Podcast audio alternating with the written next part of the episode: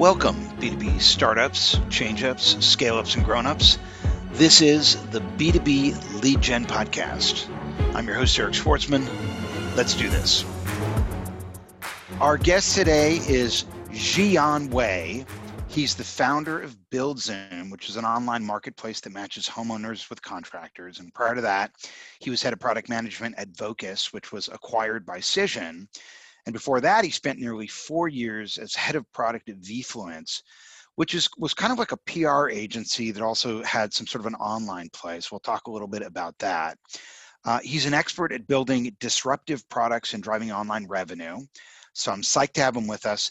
And you know, he has a BA from Georgetown in English and Music Theory, and then a master's from the London School of Economics. Uh, Jian, welcome to the podcast. Thanks. Thanks for having me. Uh, I'm excited to talk. Let's talk for a minute just before we get started, sort of about the backstory with the uh, with the English music theory degree. Were you like a musician growing up, or yeah. what led to that? Um, so my parents were uh, adamant that starting at about age five, I learn uh, violin.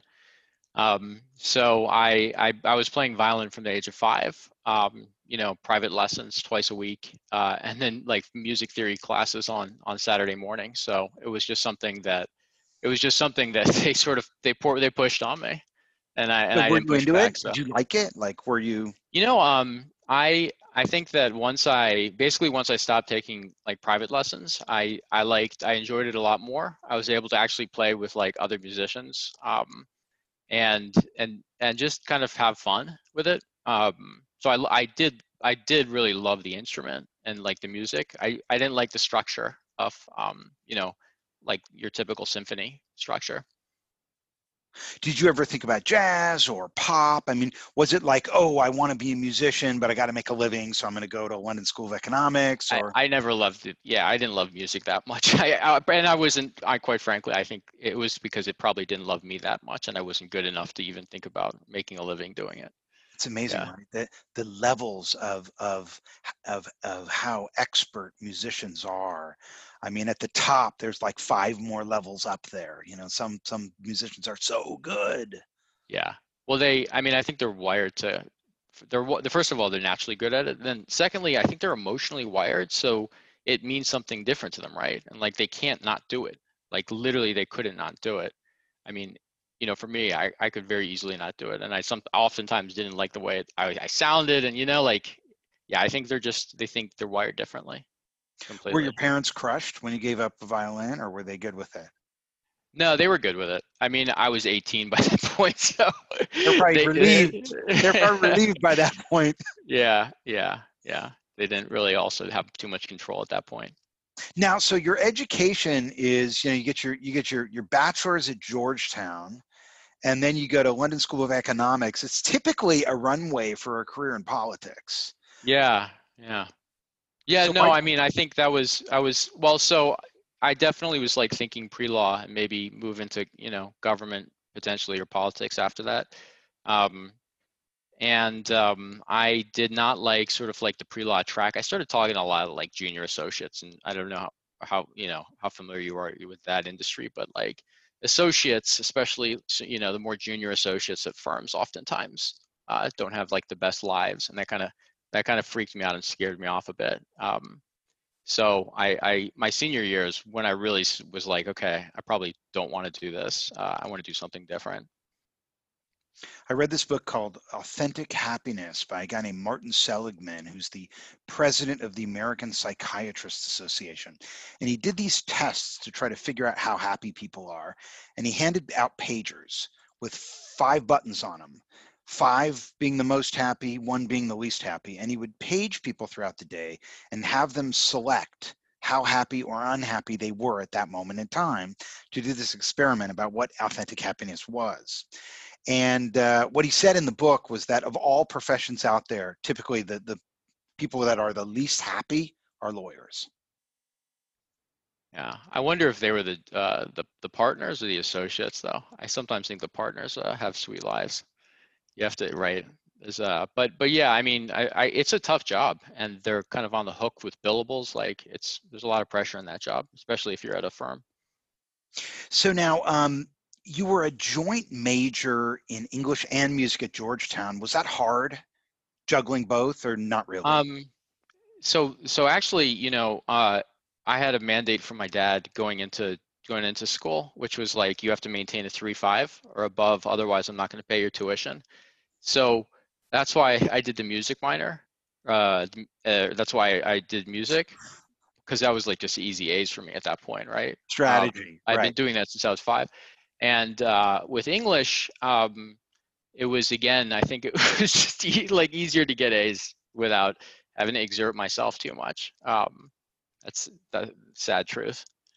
So what's, Um, what's I, I did love I did love writing. Um, that was something I truly was was always in love with. Um, uh-huh. You know, I love I love the act of like just creation and like through me for me the medium of writing was was one that always was particularly appealing to me. How are um, you I loved reading. How are you with numbers? Um, yeah, I mean, you know, again, I think that I'm pretty. I'd say I'm pretty strong. Um, that would be an area where, you know, I'd say actually I'm equally strong in both. Um, you know, one of those two things though, writing, I think I actually emotionally like love, right? Um, the number side of things, I never got to the point that you see some mathematicians get to, where they they just love, you know, the discipline.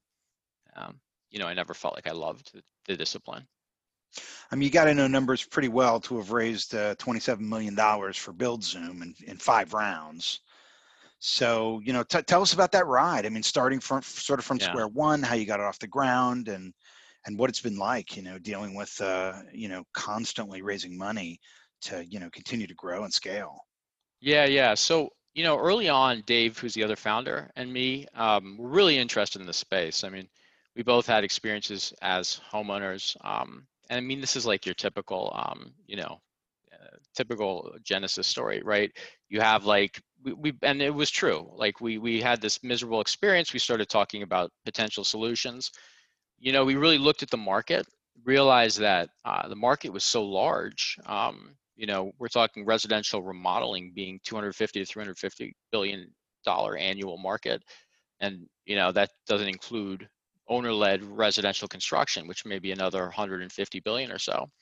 Um, so this is a big market, and it it has like typically, you know, according to like some sources like Consumer Federation of America, it's responsible for some of the the largest problems uh, with consumers. You know so we love that. We love the market and uh, had a really good idea about how to solve just one problem which was uh, supply demand matching. Well uh, quality identification on the supply side and then supply demand matching through data. Um, and it really started with this idea of uh, creating an index uh, of every licensed contractor in the us and then uh, learning as much as we could about them um, through public record. Um, and so we built this, you know, we built a system that was aggregating licensure data from the states and then uh, building permit data from smaller jurisdictions, combining these into like this this superset, like this huge encyclopedia of every single contractor and like projects that they had worked on. And then from there, we were able to build, build a scoring system that, you know, I think was pretty effective at figuring at least who was like a legitimate business, right? Who had been operating for a while, had doing projects for a while. Um, and then we, we, from there we went to uh, building a uh, matching, uh, kind of the initial matching system uh, between supply and demand. So when consumer comes to us, we ask them sort of a bevy of questions, and then based off the responses, we're able to kind of come up with like a short list of suppliers that we'd want to connect them with. And you know, at that point, you know, we built all, a lot of this stuff just ourselves, and then um, I mean, and it was it was pretty sloppily written. Um, but it was enough to get uh, a lot of visits and a lot of users signing up on both sides of the marketplace. Uh, then we went to Y Combinator, um, and that was really Y Combinator was probably the launchpad for a lot of the the venture the venture stuff, um, especially at that time. You know, it was like 2013. Uh, it was we were like one of the smallest classes in a while, uh, and there's a real big you know investor audience. So um, For those who don't know, and that, actually, let me just back it up. We're talking to Jian Wei. He's the founder of BuildZoom, and uh, BuildZoom is a marketplace that matches homeowners and contractors for home improvement. And so he's built this marketplace. Now, I'll tell you, I, you guys know, I built um, uh, iPressroom and uh, sold that. And I mean, there's nothing harder than a tech startup. But I mean, if there was one thing, if there was the hardest class of tech startups I could think of, it would be a marketplace because not only do you have to bring on customers, you have to bring on two sets of customers. You have to bring on the homeowners, right? The customers who are going to buy, and you have to bring on the contractors, the sellers who are going to sell. Um, so that definitely seems, I mean, of all the things you could have done, that seems like it's one of the hardest problems to solve.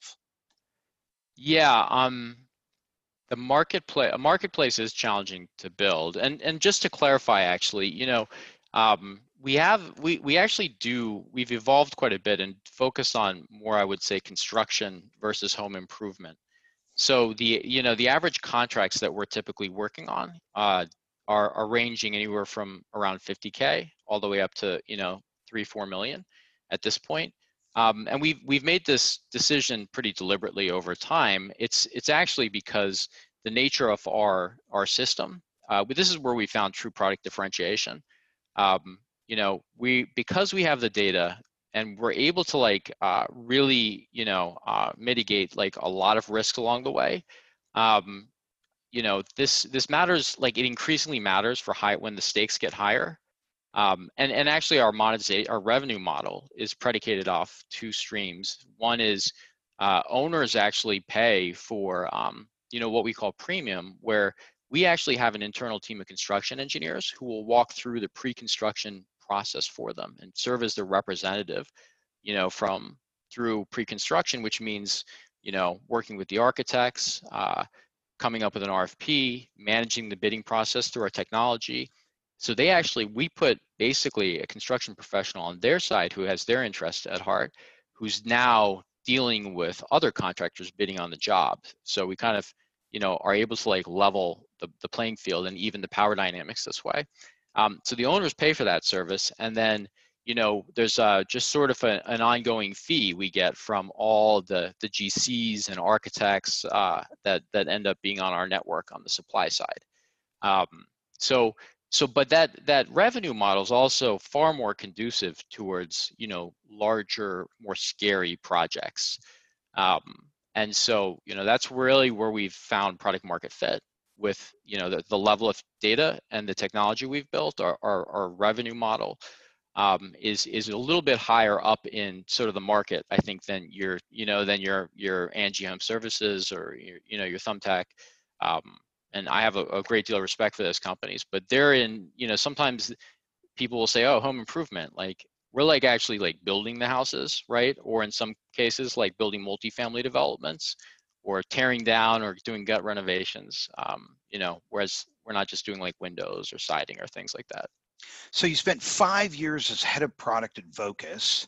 Uh, which got acquired by Cision. That must have been an interesting ride. And then you you basically you and your partner Doug launch BuildZoom. Dave, Dave. Sorry. I'm sorry. you Dave, and your, yeah. you and your partner Dave yeah. launch BuildZoom, and uh, and you you wind up at Y Combinator, which is an incubator. For those who may be listening who don't really know about that world, tell us about sort of why you decided to go there, and what did it take to sort of pitch them and get accepted into that program? Yeah, yeah. Um, so Y Combinator is great actually for outsiders because it's like I think what they give you is access. Access is a really big thing in you know in Silicon Valley. Uh, access, access to, investors. to investors. Yeah.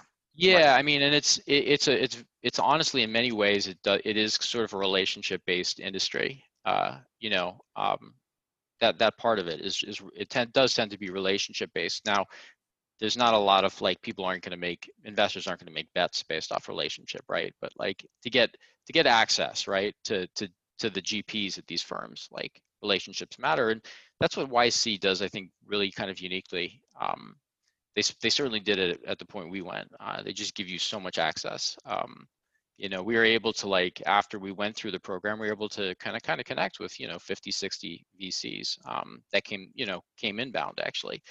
Uh, so that was great. Um, they they also bring you together with some really talented uh, entrepreneurs from around the world, and like they they they have some good systems in place to like you know have you collaborate and and actually you know you really end up becoming really good friends with some fantastic entrepreneurs uh, through through the course of this. And they have you know they have some really uh, good partners.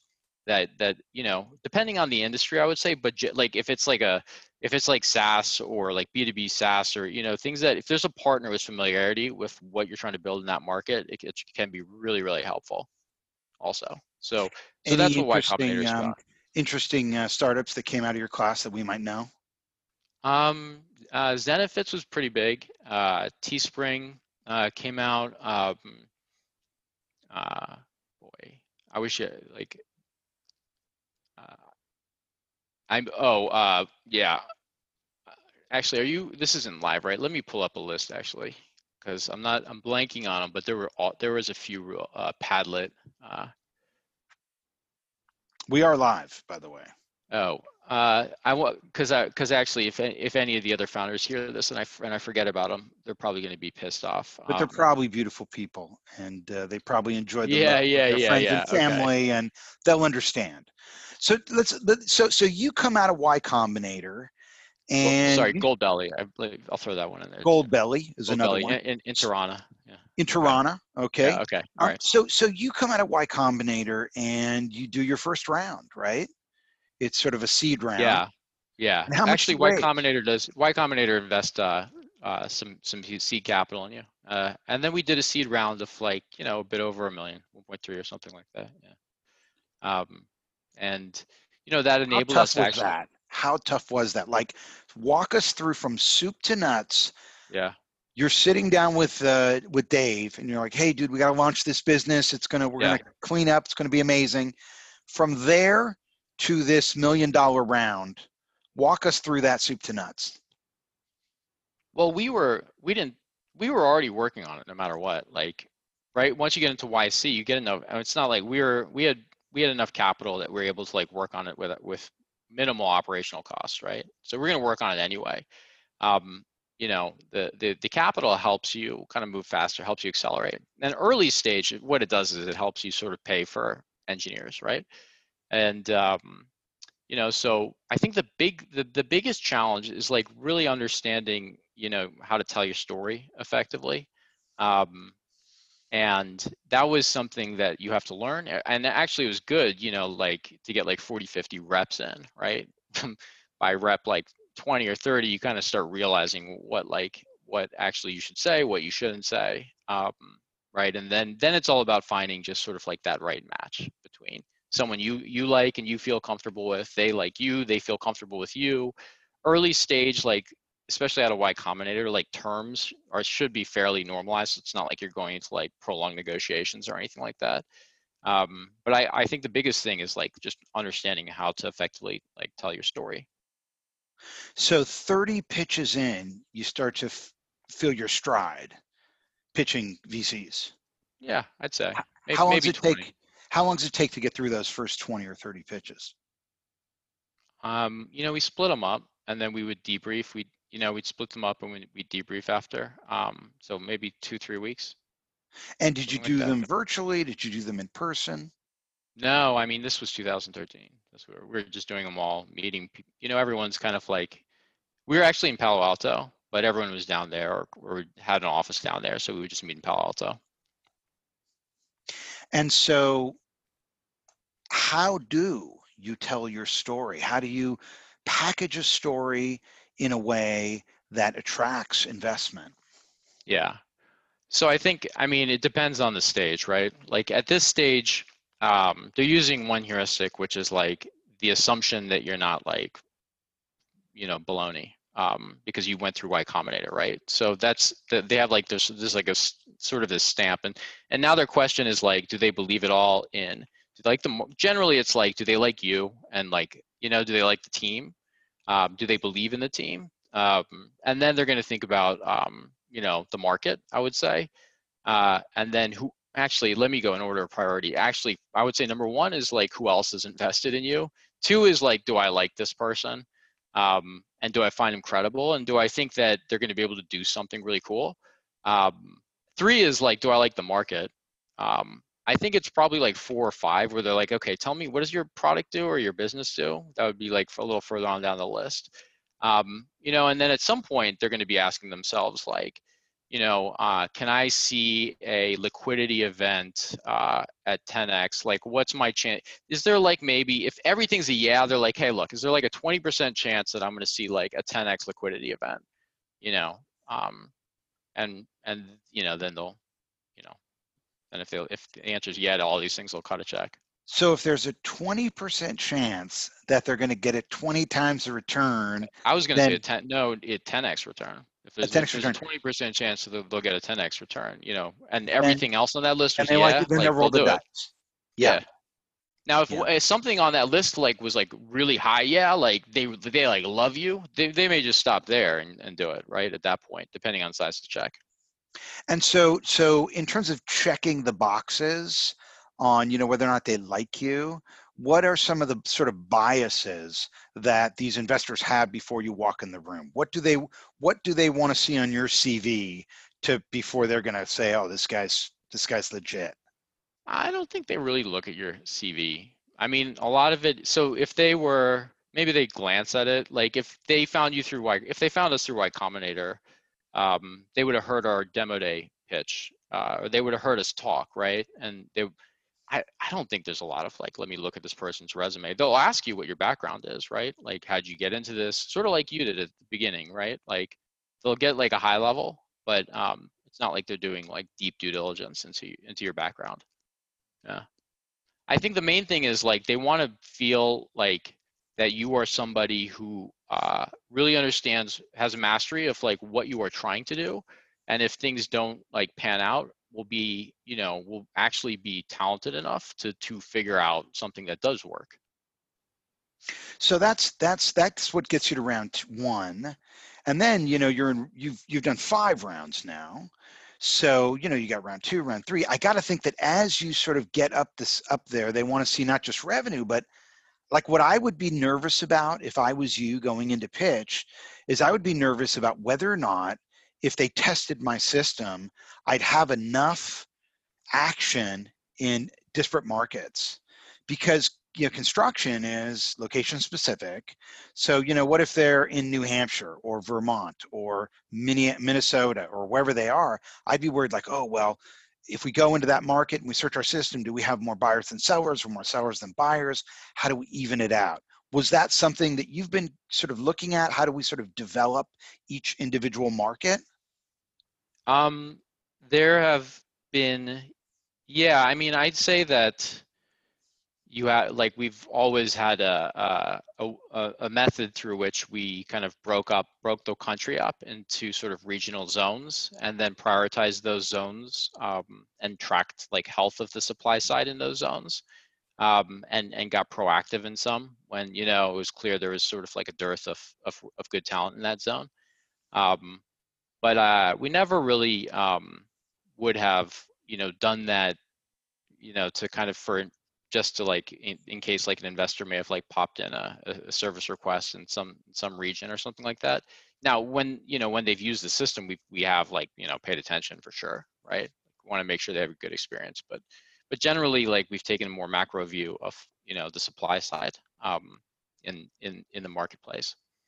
Well if you if if it has been a buyer's market in a certain geography and you feel like you want to you know increase the supply how do you do that? Like how if if because i know like in la right now Yeah. it's really tough to find good trades.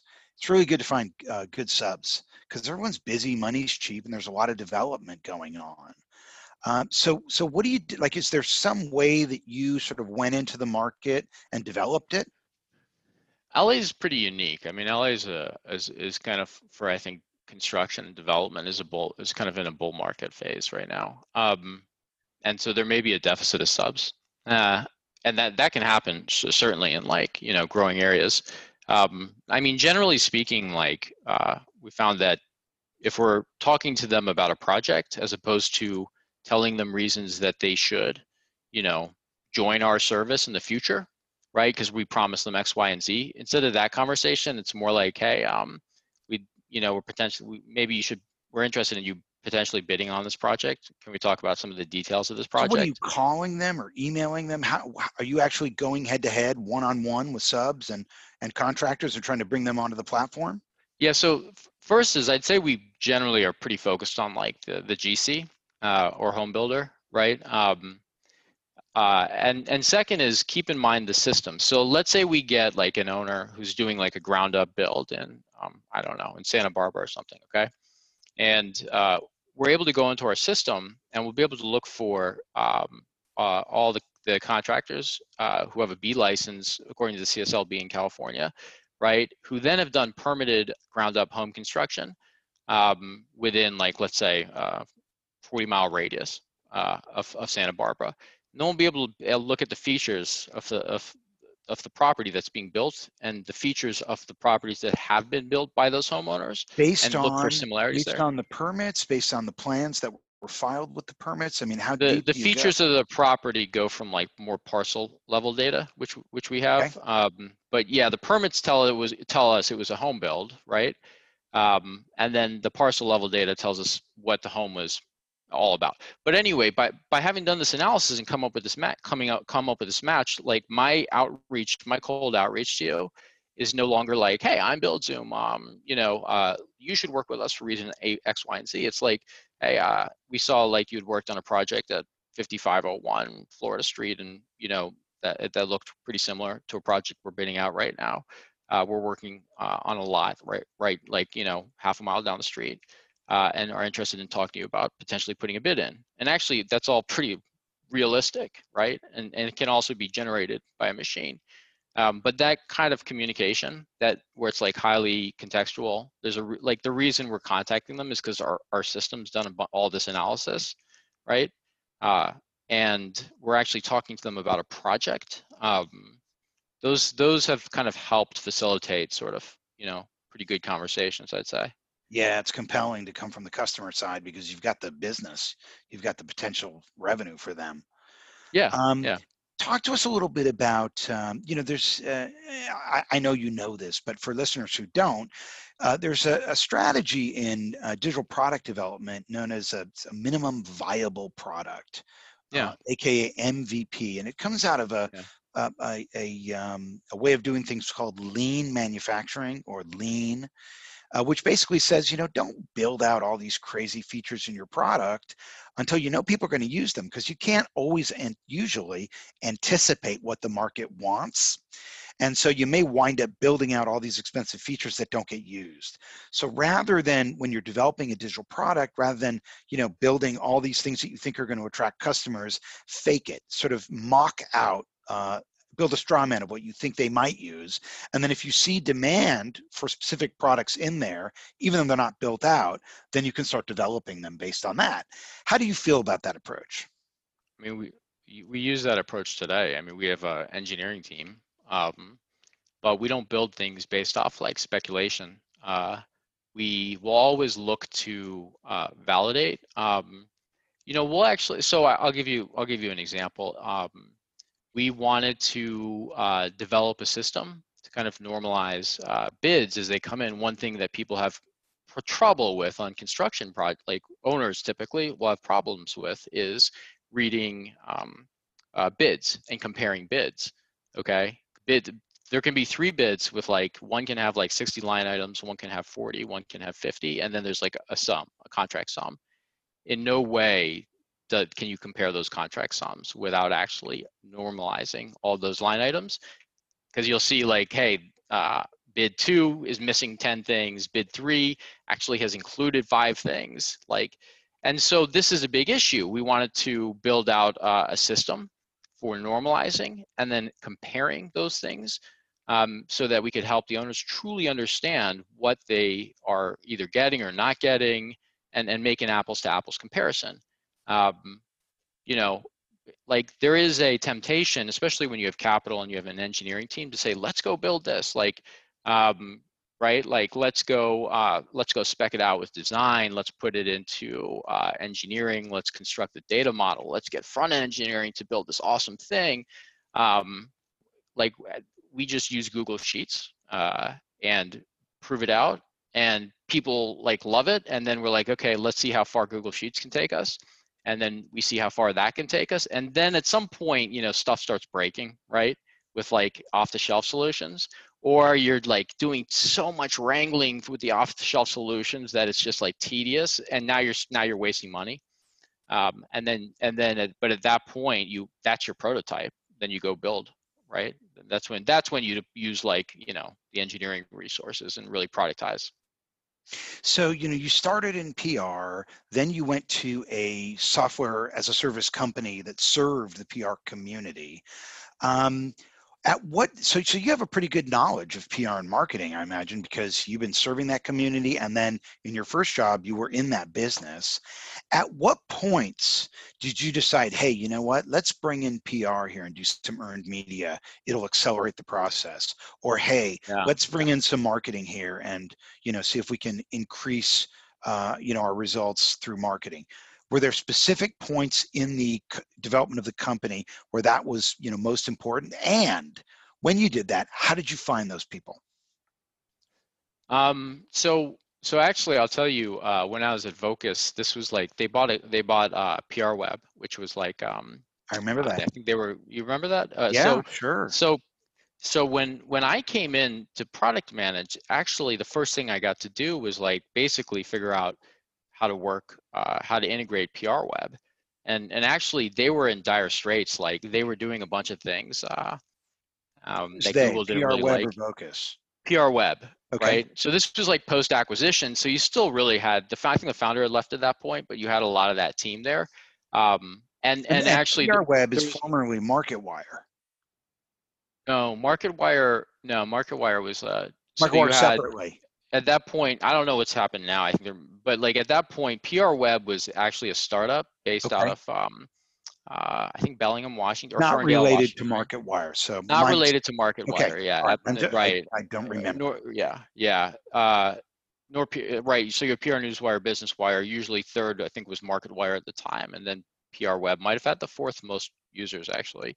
Um, and so uh, it was an SEO play. I remember everyone was using PR. There was web. a big SEO. Yeah, there was a big SEO component to it. Because yeah. no one had figured out in that business. No one, no one was getting uh, um, slapped by Google for uh, uh, doing no doing uh, follow links. Yeah, yeah, that's yeah. right. You remember, you remember yeah. all the. Uh, so and at the time, you could actually yeah. SEO a company by clearing the wire. It was amazing. And then you know Google clamped down on that. None of the wires give you follow links anymore. Right, right. No, I mean it was it was good for that, and those articles uh, would rank too. So like you could get the articles. Actually, we did a few uh, few of those early on, like uh, like North Carolina General Contractor. You put out like the you know the press release with North Carolina General Contractor in the headline. Yeah. Uh, it would oftentimes rank in organic search immediately. On page one. yeah. So um, the famous yeah, example no, cool is by this guy Greg Jarboe, who actually was the guy who figured this whole thing I met, out. You know, I actually, I it's been a while, but I spoke him. on some panels with him. He was on it. Him, yeah. Well, he was yeah. famous for the case study for Southwest Airlines, where he he sent them a press release with cheap seats in the headlines. Mm-hmm. And they called him back and they, they said, We're going to fire you. We don't do cheap seats. We're the low cost leader. Yeah, yeah, yeah. And he yeah. brought up Google Trends and he showed him yeah. search for low cost traffic versus cheap traffic. Yeah. And they thought to themselves, hmm, they scratched their head. They thought, well, That's maybe cool. when it comes to SEO, we're cheap seats. We'll keep low cost leader in our advertising. Yeah, yeah, that's cool. that's that's a that's a great story, and it should probably I don't know it was probably the corporate communications guys that were pissed off at him, right? I don't know. I don't know specifically who it was, but that was the story. Yeah. That was the, you know, I, I, heard him speak. I heard him tell that story many times on many different panels. Yeah. Yeah. yeah. Um, sorry. What, what was so? What, so you get in there. You okay. get in there, and Vocus has just acquired PR Web, and yeah, your job is to right. integrate PR Web into Vocus. Yeah, yeah, right. And and so naturally, like everyone at PR Web like hates hates you initially because first of all, because like this is, I mean, it wasn't I didn't take it personally. I'm like, this company it. just got it. bought. They totally. had these executives from Vocus who are like telling them what to do. They don't like probably a lot of it. And they and were the cool kids. Vocus was the cool kids at the time. Yeah, but not to PR Web, right? no, no, but on but in the industry, they were the cool kids Oh, block. yeah, yeah, I, I right. Which probably And- made and- PR Web hate hate you guys even more. I would imagine. Well, then, then they then they brought some like like smart ass guy in, right, who doesn't know PR web at all, and we're like, this is the product manager who's going to work on this with you guys. Like, so Oh. what kind of you know, like that's a great Politics, situation, baby. right? Well, I imagine your political training helped you there more than anything. Um, you know what? I I actually like was able to just like connect with the engineers there. Um, I think I had a, I think the fact that I wasn't like a a business guy, but like had an understanding of like uh, the underlying in, like the architecture and the data modeling. Uh, I think I was able to speak with them, and I also didn't go in there and try to just assert myself. I think I was able to like build some build some good friendships actually with the engineers, uh, and that makes you know that made a huge difference. We were able to like work together effectively from there. Yeah. Cool. And I was flying out a lot just to get FaceTime with those guys. So Right. And so when you through that process, what what were the features that were, were you doing an MVP type sort of thing at Vocus as well, or that was kind of pre MVP? so we then built uh, SMB version of Vocus because Vocus was pretty mid market uh, enter- and enterprise. Okay. Uh, so we built an SM. I, I got to build an SMB version um, where PR Web played a prominent role in that SMB version, right? Um, and so, uh, so I got to do that, and then we refactored PR Web into Vocus because it was written. I think Vocus was .NET, and I think PR Web was PH in some PHP framework. Ouch. So yeah, and the CTO, .NET, the Vocus man. CTO. Yeah, That- yeah, that- right. It that- was an issue. That was a cold death, baby. Yeah, actually, in retrospect, I don't, I don't know. It would be interesting to connect with the CTO at the time and just see what he thinks. Whether I doubt he'd do that again. Um, just seemed unnecessary. Uh, But at think any it was a rate, um, licensing issue that drove the .NET thing, you know, because everyone thought, oh, Microsoft's cheaper on the licensing, so we'll go .NET and we'll save money, but didn't pan out Um, that way. no, I think P, I mean PHP is like just open source. P, I think their issue was like oh, they're just a bunch of .NET engineers, um, and the CTO knew .NET, right? I think that honestly, it, it was not that was not the right decision, right? It was it's kind of crazy in hindsight. Right, right, right. So, um, so the the question was, and we got sidetracked. At what point, seeing as how you had a knowledge of PR and marketing, at what point did you decide, as the founder of BuildZoom, to engage PR and marketing to to you know drive the train? Oh, I mean, look, I think on day one, right? Like, so Dave, uh, Dave's the other the other founder, and I. One of the things that we'd constantly be doing before Build Zoom was working on little side projects here and there to kind of see what we could do with organic search, right? Like, I built a blog. Actually, I was living in DC at the time and going out, and I I, I started a blog where I would like write about clubs, and so I'd I'd make sure that those reviews would always like rank number one if you were to search for like the club in DC or whatever. Did that Um, get you? Did that get you in? Yeah, Did that that, get you enabled me to like just go to any of them that You I wanted could- with like no line, going rope? for free at any point in time, right? Nice. That's I mean, so I was probably using like I was I I don't know if that was like the right usage of like uh you know the right application for these the skill set. Um, but you know that's something we were always interested in. Day one, when we when once we were really determined, and actually Dave built all the systems out to kind of aggregate the data. Uh, the the first consideration was we'd have this great unique data set, and that would it would drive a lot of traffic um, through organic search. You know, so so that's been sort of actually a linchpin of uh, for the the whole company from day one. To be frank, What about actually that was our that was our starting point. We didn't have a lot of like uh, like interaction, or we didn't have a lot of user flows built initially. It was we are just like, hey, once we aggregate all the data, like let's start getting traffic, and then we can start figuring things out from there. So But it from was actually like the the tip of the spear. when you hit Y Combinator, I imagine news goes out about that. That probably gets filed on uh, Crunchbase. Then you close your first round. That moves on Crunchbase.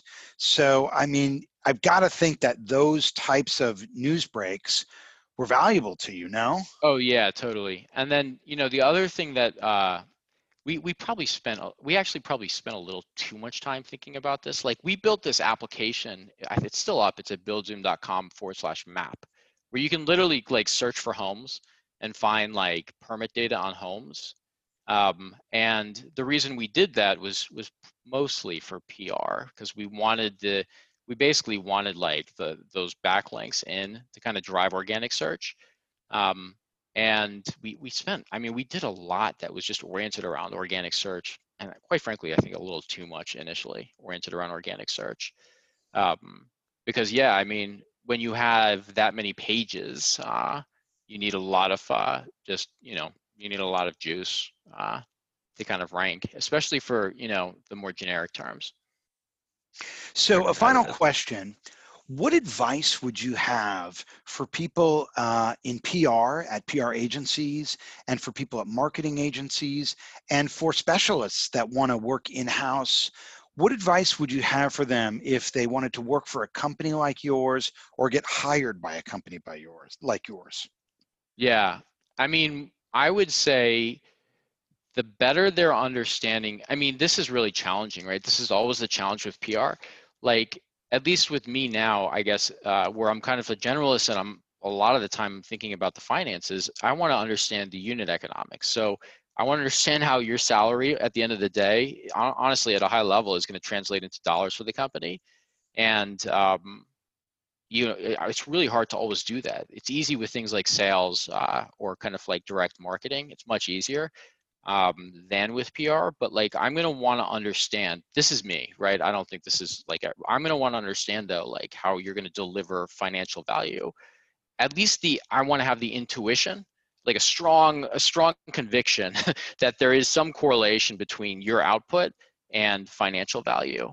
Um, and and that that's the that that's the thing I think that I would so I would say my advice would actually be like when you look at that company and that leader, like understanding what are what is really like the two or three things that are top of mind for them and how do you relate and how do you kind of like fit PR and how does PR support those two or three things, right? It's not always going to be like, you know, the P&L, uh, which is really important for me, um, or cash flow, which is really important for me. Uh, it may be about like um, brand dissemination, which is not something I understand, but I, but actually a lot of people are really successful who are just like preoccupied with brand, right? Um, but I think understanding sort of the two or three things that are most important for like the leadership group there, right? And um, really being able to like customize your story and, and talk about how you're going to tangibly and ideally in an empirically provable way, you know, impact those areas. And uh, Jian, if there is a, um, a, potential investor that's listening to this or a homeowner uh, listening to this and they want to get in touch with you, what's the best way for them to do that? Um, honestly, it's just to go to uh, buildzoom.com. Um, you know, you can actually, you can also just uh, send me a, a, connect invite. I'm on LinkedIn. Uh, I, I, use LinkedIn a lot, so I think that's also a good way to connect with me directly. If you want to just learn more about the site, it's just at www.buildzoom.com. Cool. What I'll do is in the show notes, I'll have a link to BuildZoom and also to your uh, LinkedIn profile. So if someone wants to listen to that, um, uh, you can just get that at ericschwartzman.com forward slash blog. Um, yeah. You know, we have an amazing lineup of guests uh, scheduled for this quarter. So if you want to sign up uh, for this podcast, you can do that at, at uh, ericschwartzman.com forward slash B2B podcast. Um, Jian, I want to thank you for doing this. Yeah, it was my pleasure. I enjoyed it. I really enjoyed the conversation. Thanks for listening. This is Eric Schwartzman for the B2B Lead Gen Podcast. See you next time.